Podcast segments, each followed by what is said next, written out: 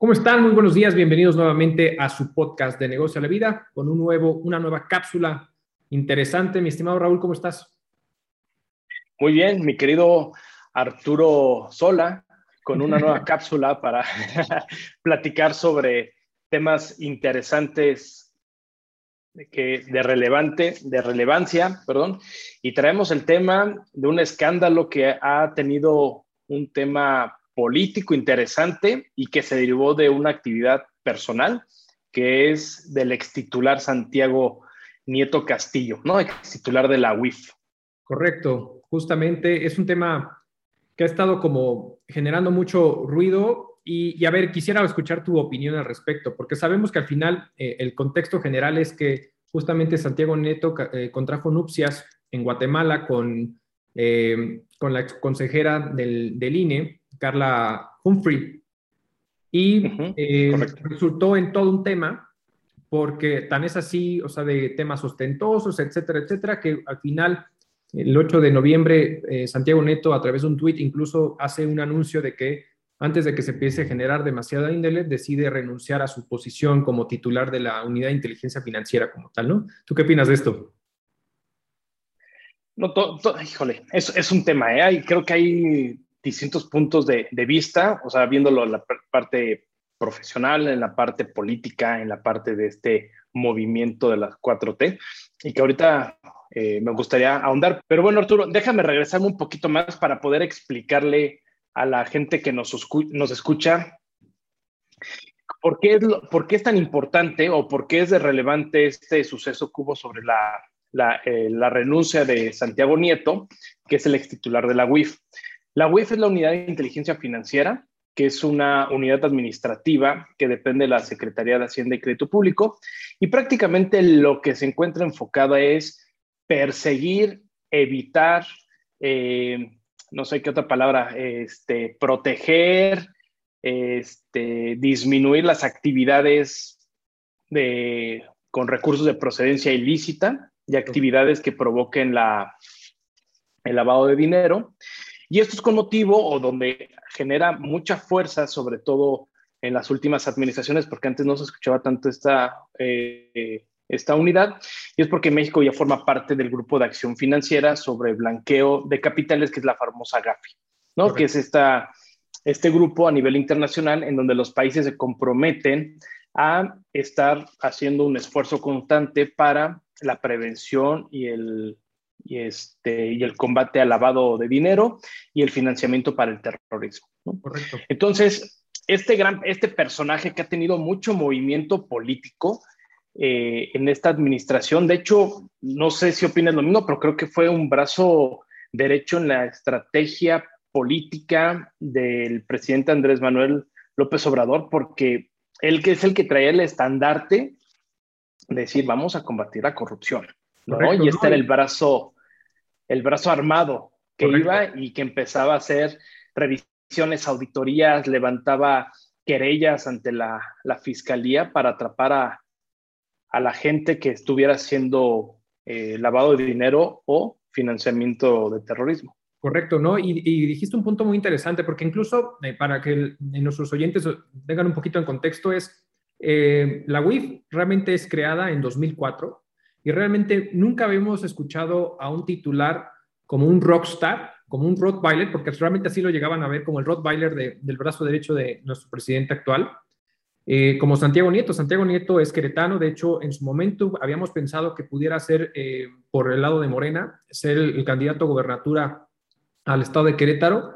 No obstante, platicando, decíamos que realmente veíamos una mala opción que Santiago Nieto dejara su posición en la UIF porque realmente era el más conocido, es de los más conocidos en, este, en este gobierno por el papel fundamental que jugaba justamente entre bloqueo de cuentas, principalmente para detener el tema de lavado de dinero, acciones del terrorismo y principalmente para las factureras, donde al final siempre tenía correlación con el procurador Carlos Romo, ¿no? Entonces, este, este tipo de situaciones creo que juega un papel fundamental. Entonces, el hecho de que haya generado una renuncia a esta posición, a esta unidad. Como bien lo dices, es un tema administrativo que eh, no es una secretaría por sí mismo, sino que al final es un ente que está administrativamente ligado con la Secretaría de Hacienda y Crédito Público para dar avisos y decir, ¿sabes qué? Detengamos a estas situaciones y hoy en día es el que al final, a través de las instituciones financieras, puede solicitar el, bloqueo de cuentas bancarias y seguir un debido proceso para generar el tema de la audiencia, cosa que al final, y aquí hago un paréntesis justamente, porque hubo una reforma a la ley de instituciones de crédito que al final le daba certeza jurídica a todos los cuentavientes para que ante un bloqueo de cuentas pudieran eh, generar un debido proceso a levantar la mano y solicitar su derecho de audiencia para poder hacer el proceso del desbloqueo de las cuentas, ¿no? y justamente solicitas el escrito para que al final te den posibilidad de audiencia ante las instalaciones de la UIF, presentarte la información, general, eh, una vez terminada la diligencia, tenías, eh, tienes 10 días para poder solicitar o generar los alegatos correspondientes y entonces ya la UIF genera la sentencia definitiva contra esta situación, pero ya por, lo menos te daba un panorama, eh, un, un proceso adecuado para ti y tener justamente ese derecho de poder levantar la mano y decir, oye, ¿por qué me bloqueaste? Y aquí tengo el por qué, el por qué no debe haber sido, ¿no? De, hecho, un dato interesante es que desde 2020 a la fecha, bueno, a la, a la fecha que renunció, hubo más de 20 mil cuentas congeladas, derivado de, las, de, de, la aplicación de inteligencia y análisis que hizo esta unidad. Y, y de esto es que ahora sí me meto a, a platicarte que se me hace un, híjole, un, un, una, una situación un poco preocupante, viendo desde el lado de que las cosas por la parte de inteligencia eh, financiera se están llevando a cabo y entre comillas, de manera correcta y veíamos al menos mucho más movimientos en cómo se estaban haciendo todas estas actividades y cómo estaban persiguiendo el tema del huachicoleo, entre, por eso lo digo entre comillas, el tema de los eh, eh, de los factureros, exfuncionarios y, y demás actividades de, que han estado investigando y que se detectaron que hubo una, una mala actividad para en tema de, de recursos. esta parte, pues no, no, sabemos exactamente qué vaya a pasar en un futuro. Ahora entra un, un, nuevo personaje que posiblemente ahorita lo, lo, comentemos, pero este estandarte que llevaba y que trabajó muy bien eh, Santiago Nieto junto con, con la, 4T, pues sí daba frente a que se estaban haciendo las cosas, ¿no? Ahora, Arturo, aquí el punto es que debemos de precisar que la WIF, o sea, el trabajo que hacían es únicamente de hacer el análisis, la investigación de la procedencia del dinero, la utilización, las cuentas a los que van, quiénes son las personas que financiaban, utilizaban, lavaban el dinero y toda esta red que, que conlleva el manejo de recursos ilícitos, pero ya hacer el proceso o el debido proceso para determinar si una persona es culpable o no de este manejo, eso ya lo hace la Fiscalía Federal. Correcto. ¿No? Para no mezclarlo, porque hoy en día hay muchas, hay muchos, eh, muchas personas señaladas, pero que ya, ya no se encuentran en la parte de la UIF, sino en la parte de la, de la Fiscalía Federal, ¿no? Como Rosario Robles, eh, Lozoya, Juan Collado, este señor Alcira de Altos Hornos, ¿mande? Gómez Mont, Puga. Gómez Mon, exacto, todos ellos ya pasó la unidad de inteligencia eh, financiera, ya levantó la denuncia o la querella de decirle a la fiscalía, aquí están estos, aquí están las pruebas. Correcto. Y creo que a partir de ahí hay que valorar entonces el trabajo que ha hecho Santiago Nieto y, y la administración que él manejaba y separarlo con que sí se ha dado un debido proceso para el tema este, penal, que eso ya no es cancha de ellos, ¿no? Claro, sí, efectivamente ya no es cancha de ellos. Entonces, justamente con este punto, vamos a ver ahora, una vez que renuncia eh, Santiago Nieto, pues nombra al presidente a, Pablo Gómez, que es eh, economista justamente egresado de la UNAM, eh, para este nuevo proceso. Y por ahí incluso sabemos que tenemos a un ex, bueno, un panista, ex titular o, el ex dirigente del, del PAN, justamente nuestro buen Fernández de Ceballo, que incluso él se refiere a él y dice que realmente Pablo Gómez es una persona eh, de buena fe, que obra bien, que tiene eh, eh, herramientas como persona, pero que no le ve las facultades o las herramientas o las habilidades necesarias para la posición justamente de la unidad de inteligencia financiera. ¿no? Entonces vamos a ver un parteaguas para ver cómo, cómo genera el trabajo justamente este Pablo Gómez ante esta nueva encomienda y sobre todo un, pronunciamiento muy particular que hace Fernando de Ceballo es pues que al final sirva a México y no sirva a un grupo, refiriéndose evidentemente pues al, al presidente y a la 4T por sí misma, ¿no? Porque ante esta situación, realmente eh, el tema de Santiago Nieto creemos que realmente es una movida política, porque al final, como bien lo mencionaste, es un tema personal ante esta boda en, Guatemala, donde sí hubo muchos derroches, y ahí yo creo que hay un poco, yo veo dos posturas. De entrada es, pues si al final eh, alguien internamente del partido Morena lanzó la piedra para ver si caía, porque realmente quien salió, el escándalo general de todo esto fue eh, el dinero que traía y no declarado justamente por ahora ya la ex titular de la Secretaría de Turismo de la Ciudad de México, pensando en que a lo mejor pudiera pegarle a Claudio Sheinbaum con este, con este, con este tema, atraer dinero y que tampoco era una cuantía importante desde el punto de vista en cuanto a los 25 mil dólares que hacen referencia como tal, ¿no? Sabemos que al final eh, es obligación de todos nosotros eh, como mexicanos declarar cuando sacamos o llevamos dinero en efectivo por una, cuantía mayor a 10 mil dólares, ¿no? Entonces, eh, pero también, o sea, viendo en el tema la proporción, por eso creo que al final, como bien lo mencionas, hay un tema político de fondo, porque realmente el escándalo generado alrededor es por este tema como, como tal, creo yo, desde el punto de vista de que le pega directamente al gobierno de Claudia Sheinbaum y al final es, pues, mejor me retiro, pero le han llovido ofertas, ¿eh? Cañón a Santiago Nieto. Sí. De hecho, fíjate que Washington Post eh, hizo una, un reportaje específico para él después de que hizo su renuncia, en la cual lo evaluó de manera muy bien muy bien, y de hecho, hacen, a través de encuestas determinaron que la mayoría de, la, de los actos en la cual se hace mención de él y de esta situación que pasó son favorables. O sea, realmente hay, hay un porcentaje mínimo en la cual están haciendo, el, bueno, el, la población y los medios de comunicación es un porcentaje mínimo que están atacando o que están señalando de manera negativa a Santiago Nieto. Entonces, creo que también eso, eso te deja mucho que ver que fue un movimiento un poco más político que el que realmente hayan hecho o se haya, lo hayan dado de baja, porque eso fue realmente lo, lo que pasó. Claro.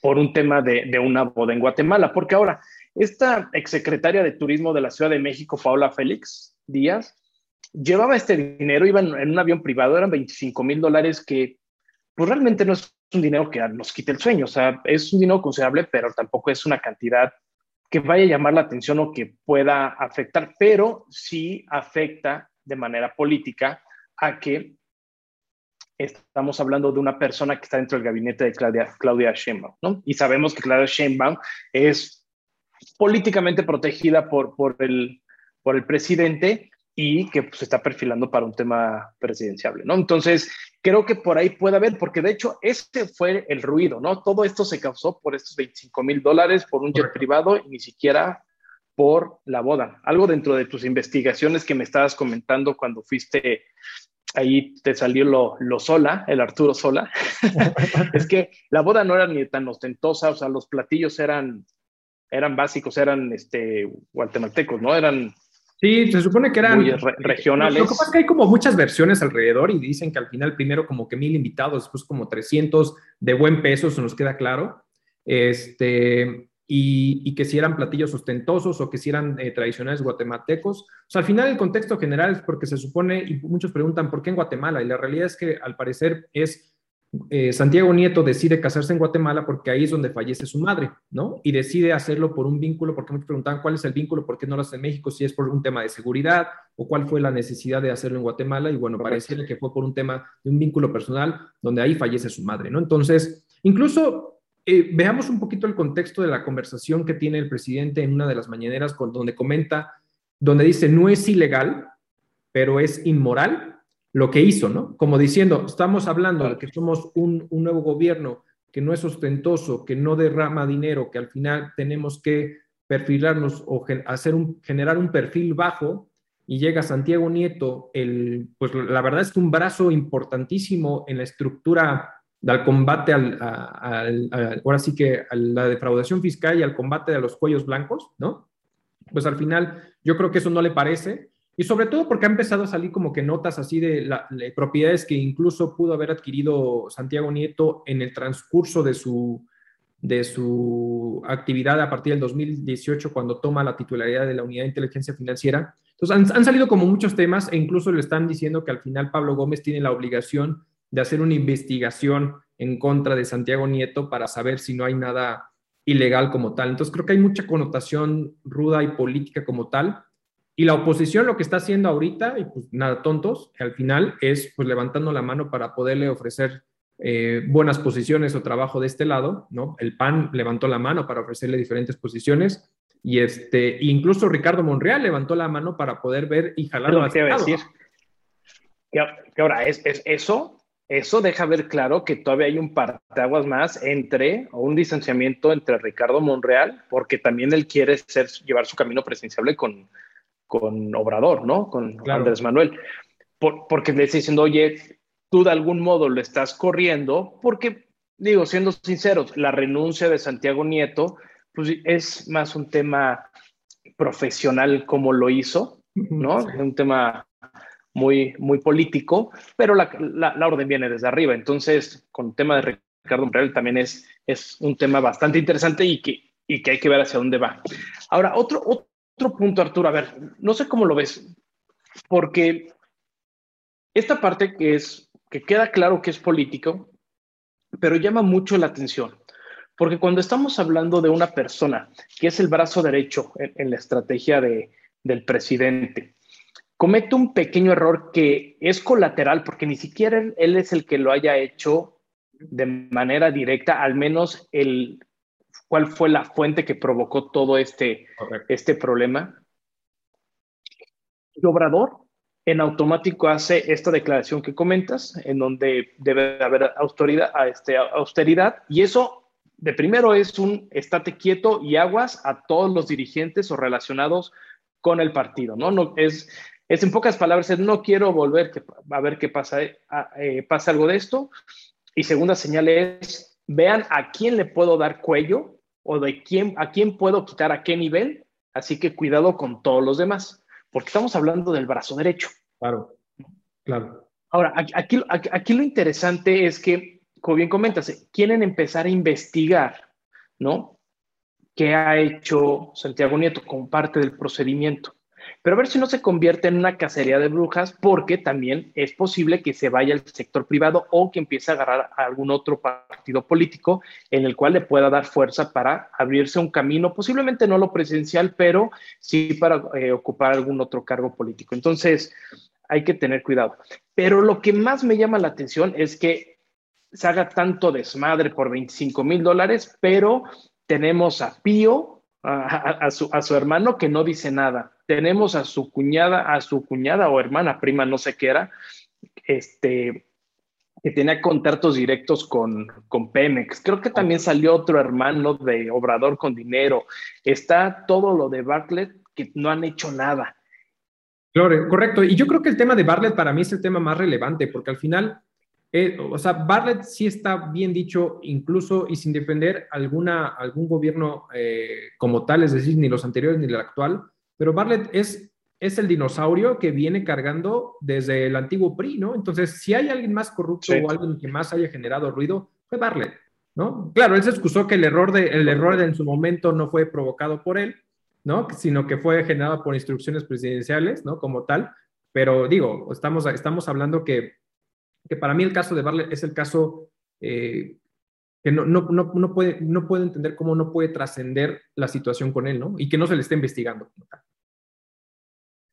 Correcto, es correcto. Entonces, eso deja que ver, digo, y de aquí, de mi parte, concluiría el tema político, que esta decisión fue porque le agitaron el avispero a Obrador sobre la parte principal de su estrategia política, que es este, anticorrupción y la austeridad, y en automático pega sobre la mesa, se siente que puede ser una amenaza para toda la ideología que trae o todo lo que ha queriendo, este, queriendo demostrar, y hace ese movimiento. No, realmente yo creo que va por allá, o sea, no, no, no es un tema que realmente Santiago Neto estuviera haciendo algo mal o que le detectaran algo extravagante o algún desvío de recursos. Correcto. Sí, no, estoy completamente de acuerdo contigo y veremos cómo evoluciona esta parte. Pues ahora sí que lo que sea mejor para Santiago Nieto, en general para el gobierno, y pues vamos a ver cómo le va a Pablo Gómez en este nuevo nombramiento, en esta unidad que ha sido un parteaguas importante a través de esta nueva administración a partir del 2018, ha generado mucho revuelo. Vamos a ver cómo evoluciona. Y pues de mi lado sería todo, Raúl. Pues muchísimas gracias por esta cápsula informativa, estimado Raúl Chapoy. Gracias, mi Arturo del Corral Sola. Seguimos en, contacto. Te mando un fuerte abrazo. Igualmente, pues síganos todos. Estamos en todas las plataformas de audio. Gracias por seguirnos. Suscríbanse. Buen día. Hasta luego.